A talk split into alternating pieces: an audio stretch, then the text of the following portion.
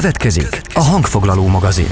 A hazai zene szolgálatában. A mikrofonnál Rédl Ádám. Beat az ütős alternatíva Boros Zoli a vonal túlvégén, ő a hangfoglaló programiroda vezetője, aki egyébként az elmúlt napokban a hangfoglaló induló előadói pályázat zsűriztetésén vett részt, ott volt a legjobbak meghallgatásakor, és erről is beszélgetünk vele többek között. Szia, üdv a vonalban! Szia Ádám, én is üdvözöllek. Na most, hogy felvezettem, hogy mi zajlott az elmúlt négy napban, arra kérlek, hogy egy kicsit avasd be minket. Mi volt itt a te feladatod?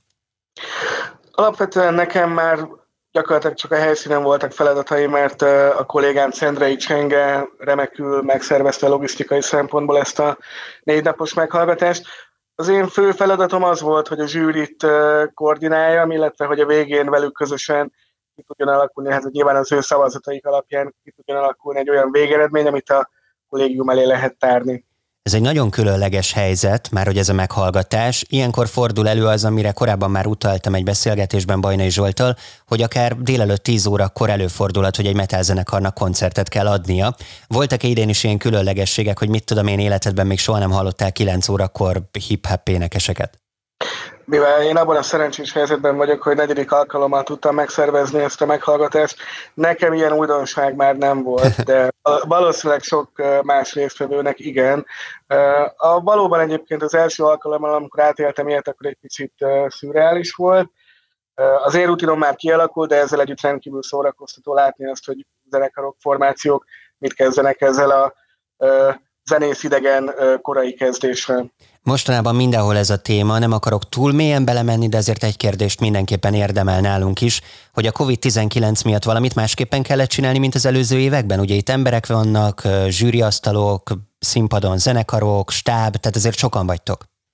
Igen, alapvetően egyébként mivel ez a meghallgatás mindig is zárt körű volt, ezért nagy tömegek nem mozogtak egyben, ezzel együtt nyilvánvalóan alkalmazkodunk kellett ehhez az évhez, illetve ehhez a pandémiás helyzethez, hogy más nem mondjak, mindenki testhőmérsékletmérésen esett át, amikor belépett a meghallgatásnak a területére, a zsűrit különültettük, tehát másfél méter távolságban mindenkinek saját asztala volt, mindenki maszkban dolgozott, és próbáltunk minden olyan lépést megtenni, hogy minimalizáljuk annak a kockázatát, hogy bárki elkaphat valamit.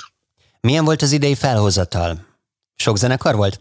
Alapvetően egy kicsit kevesebben pályáztak idén, mint a korábbi években, de ez nem egy mérvadó adat. A minőség, amellett, hogy nyilvánvalóan én elfogult vagyok a, a, nem csak a zenekarokkal, hanem az egész rendezvényel, azt gondolom, hogy a, a minőség nem csökkent, sőt javult, és egyébként nagy örömmel tapasztalom azt, hogy az elmúlt két évben tendenciává vált, hogy a, a, a női előadók tudják a legizgalmasabb, legeredetibb ö, produkciókat bemutatni. Tudsz akár konkrét példát is mondani? Nyilván előadó nevet nem mondhatsz még, hiszen még nem hivatalosak az eredmények, ugyanakkor ez érdekel, hogy mire gondolsz itt. Tehát arra gondolsz, hogy mondjuk egy átkötő szöveg két dal között profibb női szájból, vagy, vagy mondjuk egy dal sokkal jobban életre kell, mint korábban férfiaktól? Még csak nem is erre gondolok, arra gondolok, hogy ö, a, az idén látott ö, hölgy előadóknak a nagy része sokkal inkább ö, ha úgy tetszik, követi a, a, az aktuális trendeket, sokkal frissebb a hangzásuk, uh-huh. sokkal, nem tudok jobb szót mondani, izgalmasabb, mint, mint számos férfi kollégájuk. Alapból szerintem a leg érdekesebb kérdés, amit itt fel lehet tenni, hogy mik a zsűrizési szempontok. Úgyhogy erről beszélgessünk egy kicsit, kérlek. Milyen szempontok alapján dönt a zsűri, milyen kategóriák alapján határozza meg, hogy ki az, aki kiérdemli a támogatást? A zsűrit arra kérjük fel minden évben, hogy nyolc szempont alapján értékelje a produkciókat. Ez a nyolc abban az esetben hét, hogyha instrumentális produkcióról van szó, mhm. mert a szöveget nem kell, egyik esetben azt is kell. Ezen kívül olyan szempontok vannak még, mint az exportfaktor, a, a dalok minősége, a, a kreativitás, az eredetiség, az összkép, az összbenyomás, a kommunikáció. Tehát próbálunk minden olyan területre ö, figyelni, illetve a zsűrit felkérni, hogy figyeljen minden olyan területre, ami egyébként egy közép vagy hosszú távú zenei karrier szempontjából ö, fontos szempont, skill, egyéb tényező lehet. Az export faktor ez egy nagyon izgalmas dolog, és akkor hadd kérdezzem meg, hogy hátrányal indul az, aki mondjuk magyarul énekel? Nem. Épp ellenkezőleg ebben az interjúban még nem mondhatom el, hogy ki volt a, a, az induló meghallgatásnak a, a nyertese, legalábbis pontszám szempontjából, de az illető egyébként úgy kapott maximális pontokat, hogy közben magyarul énekel. Én nagyon hiszem azt, amit egyébként sok kollégám szintén, hogy, hogy nem feltétlenül érdemes homokot vinni a sivatagba. Igenis marketing, illetve export képes tud lenni egy olyan magyar produkció, amelyik mondjuk behozza a magyar népzenei elemeket, a, a magyar nyelvet a produkciójába. Nem kell ahhoz angolul tudni, vagy angolul énekelni, hogy valami exportképes legyen. Hm. Nyilván nem kérlek, hogy sorolt fel az összes zsűritagot, de kérlek azért egy-két szót ejts meg a zsűriről is. Voltak-e új tagjai idén a zsűrinek? Olyannyira, hogy a, a zsűri kétharmada, 15 főről beszélünk egyébként, ez már hagyományosan így van, 15 főt kérünk fel a zsűrizésre. Ennek a 15 főnek a harmada idén egyébként olyan volt, aki korábban nem vett részt a... Wow, ez a, célkitűzés volt? Uh, tulajdonképpen nem, ezzel együtt uh, mindig próbálunk frissíteni, új arcokat behozni, uh, látni, a, hogy az, ugye az, az elmúlt egy évben láttuk azt, hogy, a, hogy azok a zsűritagok, akik esetleg mentorai, mentorként is fel voltak kérve, uh, mennyire tudtak jól működni ebben a rendszerben, ebből is le lehetett vonni tanulságokat, és hát igazából mindig próbálunk mi is egyébként egy olyan zsűrit összeállítani, egy olyan zsűrit felkérni, amely a szakmának a minél szélesebb spektrumát lefedi, tehát legyenek benne zenészek, klubosok, fesztiválosok, kommunikációs szakemberek, és a többi, és a többi, hogy nem csak az értékelési szempontok, hanem az értékelők is egy széles spektrumot tudjanak felülelni. Egy-két nevet mondasz, kérlek? Uh, igen, persze. Alapvetően uh, Kovács Ákos Dadán uh, Magyarország egyik leg nevesebb menedzsere évek óta tagja a zsűrinek, ugyanúgy, ahogy például Süli Andris, a Campus Fesztiválnak a programigazgatója, vagy akár említhetném Bicó Andrát is, aki a Budapest Parknak a kommunikációs vezetője. Voltak idén nagyobb nézeteltérések zsűrin belül? Nem azt mondom, hogy visszáj, hanem vita, mert hogy az kell ilyenkor. Hál' Istennek minden évben van, idén is volt. Egy picit vicceltem is a zsűrinek a tegnapi napon azzal, hogy remek munkát végeztünk, mert gyakorlatilag úgy tudtunk összeállítani zsűrit, hogy egy zenekar esetén sem volt konszenzus. E, ez egyébként egy nagyon érdekes dolog volt, ilyen, ilyet korábban nem tapasztaltunk. Elég, elég jó vitákat le, le tudtunk folytatni, de azt gondolom, hogy ezek, ezek konstruktív viták voltak. Ilyenkor mi történik a háttérben? Tehát így a négy nap lezárásával meg is van a lista, vagy ez majd a napokban fog kiderülni a zsűri számára, és aztán pedig a nagy nyilvánosságnak is elérhetővé válik? A zsűri azt a, azt a végeredményt, amit alkotott, az, tehát az számukra ez ismert, ez fog utána elmenni a kollégiumhoz, akik a kollégium tagjai, erről nyilván tudnak majd eszmecserét folytatni, illetve jóvá hagyni, vagy módosítani. Az elmúlt évek tapasztalata az, hogy a kollégium érdemben nem szól bele a szakmai zsűrinek a, a végeredményébe. Ez a kollégiumi döntés fog utána elmenni miniszteri jóváhagyásra, és utána fogjuk tudni kihirdetni. Ugye most, hogyha csak az elektronikus produceri díjazottakra gondolok, már akkor is elmondható, hogy többen kaptak díjat tavaly, mint az előző években, de egyfajta növekvő tendenciát figyeltem meg. Idén többen lesznek a díjazottak? Erre hivatalos választ nem tudok adni, legfőképpen azért, mert a kollégiumon fog múlni. Az én várakozásaim szerint nagyjából hasonlóan fog kinézni a következő évad mennyiség szempontjából, mint az idei. Az elektronikus előadókat ugye külön kezeljük, és ők egyébként nem is az élő meghallgatáson kerülnek kiválasztásra, hanem kollégiumi döntés során. Az, hogy belőlük hány lesz idén, azt most még nem tudom. Nagyjából meddig kell várnunk az eredményre? Ugye rengeteg zenekar hallgatja, akik most ott voltak a meghallgatáson is ezt a beszélgetést, úgyhogy kérlek, hogy nagyjából vetítsd hogy, hogy mikor rezegjenek rá nagyon az e-mail fiókjukra.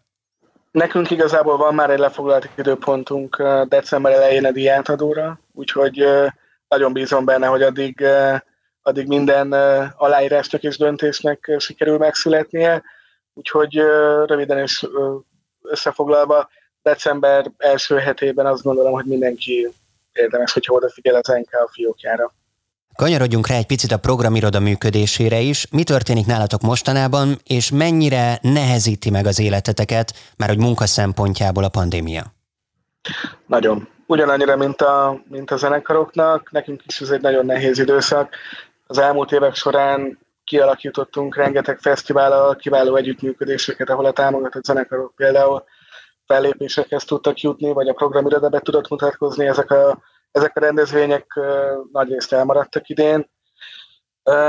Tehát próbálunk mindenben reagálni a kialakult helyzetre. Most az elmúlt hetek arról szóltak egyébként elsősorban, hogy a meghallgatást, illetve az induló előadói pályázatot el tudjuk indítani, a meghallgatást meg tudjuk szervezni. Most pedig egy picit rá fogunk fókuszálni arra, hogy például a backstage sorozatunk, vagy az egyéb oktatási tevékenységeink hogyan tudnak megvalósulni élőben, nem élőben, digitális térben, úgyhogy minél több érdeklődőhöz el tudjon jutni, és minél inkább reflektálni tudjon az aktuális kihívásokra. Én követem a munkásságotokat, és szerintem, hogyha más is nézi, akkor látja, hogy ezek a digitális platformok egyre inkább fejlődnek, öröm az örömben az, hogy igazából olyan technikai tudásra tesztek szert, amire rá vagytok kényszerítve, de segít is a munkátokat a jövőben. Nagyjából megválaszoltad a kérdést, igen.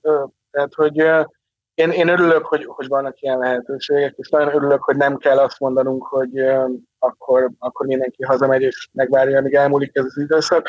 Ezzel együtt én hiszek az élő rendezvényekben, nem csak azért, mert a zenével dolgozom akárhány éve, hanem azért, mert, mert szeretek uh, találkozni emberekkel, kezet fogni, de teljesen mindegy, hogy mit gondolok, mert jelenleg abból tudunk főzni, ami van, úgyhogy bízunk benne, hogy, hogy, hogy olyan, olyan alternatívákat tudunk nyújtani, addig is, amíg nem lehet élőben találkozni, hogy ez, ez megüsse az érdeklődőknek az inger küszöbét. Egyébként a programirodai munkáid mellett te elég keményen részt veszel az élő zenei szövetben is, menedzserként foglalatoskodsz. Mennyire érzed megkeseredetnek most a szakmát, a zenei szférát? Hogy látod így magad körül? Az alapvetően nem ezt a jelzőt használnám, hanem inkább a, a, a, a bizonytalanságot. Tehát ez a szakma, ez normál esetben úgy működik, hogy már régen a jövő nyelv fesztiválokra kötnénk fesztiválokat. Most egyelőre azt sem tudjuk, hogy a következő hónapban hol és milyen feltételek mellett tudunk fellépni. Ez a bizonytalanság, ez nagyon, nagyon megnehezíti a, a, nem csak a menedzseri, hanem a, az egész iparági működést. Ez, ez, ez az, ami most nagyon meghatározó. Gyakorlatilag a kétségbeesésen már túl vagyunk. És menedzseri szemmel mi az, amit ilyenkor lehet csinálni? Tehát egyszerűen az van, mint meg annyi szakmában, hogy hátradőlsz egy kicsit és várod, hogy teljen el az idő, vagy, vagy vannak olyan praktikai ötleteid, amikkel lehet ilyenkor is előrelépkedni? Hát abszolút vannak.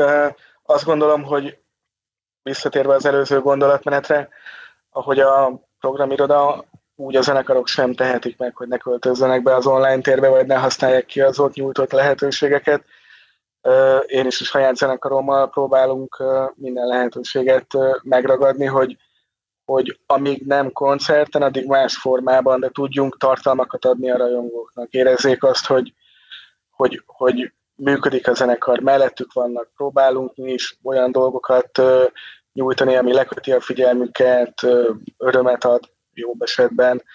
Tehát, hogy, hogy, hogy nem, nem, lehet, nem lehet eltűnni én legalábbis azt gondolom, hogy nem lehet eltűnni és várni, hogy, hogy, hogy ez így elmúljon, proaktívan kell reagálni a helyzetre. Még egy záró kérdés erejéig hadd kanyarodjak vissza a programiroda szára. Arra vagyok kíváncsi, hogy oké, okay, most egy ilyen nehezebb időszak van, oké, okay, most mindenki az online térben próbálkozik, de mennyire féltek attól, hogy amikor egyszer csak ennek az egésznek vége lesz, akkor túl hirtelen szabadul majd rá rengeteg résztvevő a viszonylag kis közönségre. Hogy készültök erre? Ez egy nagyon jó kérdés. Alapvetően azt gondolom, hogy ez, a hí, ez olyan híd, amin akkor fogunk átmenni, hogyha odaérünk. Per pillanat ez még szerintem nem az elsőleges ö, ö, probléma az emberek fejében, ezzel együtt egyébként nyilván foglalkozni kell a helyzettel. Valószínűleg nem lehet egyébként 500 fők után 10 ezres rendezvényeket tartani, kell egy ilyen kis visszaszokási időszak, de hát ezt a, a, a, a helyszínek, meg a zenekarok jó esetben közösen ki fogják tudni alakítani. És ebben programirodaként tudtok segíteni? Szerintem nekünk ilyen piaci folyamatokban nem feladatunk uh, ö, beleszólni, de természetesen, hogyha valaki kíváncsi a véleményünkre, vagy hogyha bármit tudunk ebben segíteni, akkor mi rendelkezésre fogunk állni. Igen, itt arra gondoltam, hogy például ezekben az előadásokban, amiket lehet nálatok követni, most például online, nagyon klassz témák kerülnek elő, és akár egy ilyen téma is tartható szerintem. Tervezzük, tervezzük. Hmm. Boros Zolival, a hangfoglaló programiroda vezetőjével beszélgettem, nagyon szépen köszönöm, hogy itt voltál velem a vonalban. Én is köszönöm az interjút. Beat az ütős alternatíva. Ez volt, Ez volt a Hangfoglaló magazin. A hazai zene szolgálatában. Köszönjük, hogy velünk vagy. Köszönjük, hogy velünk vagy. Beatcast. Ez a podcast a Beat saját gyártású sorozata. Beat. Az ütős alternatíva.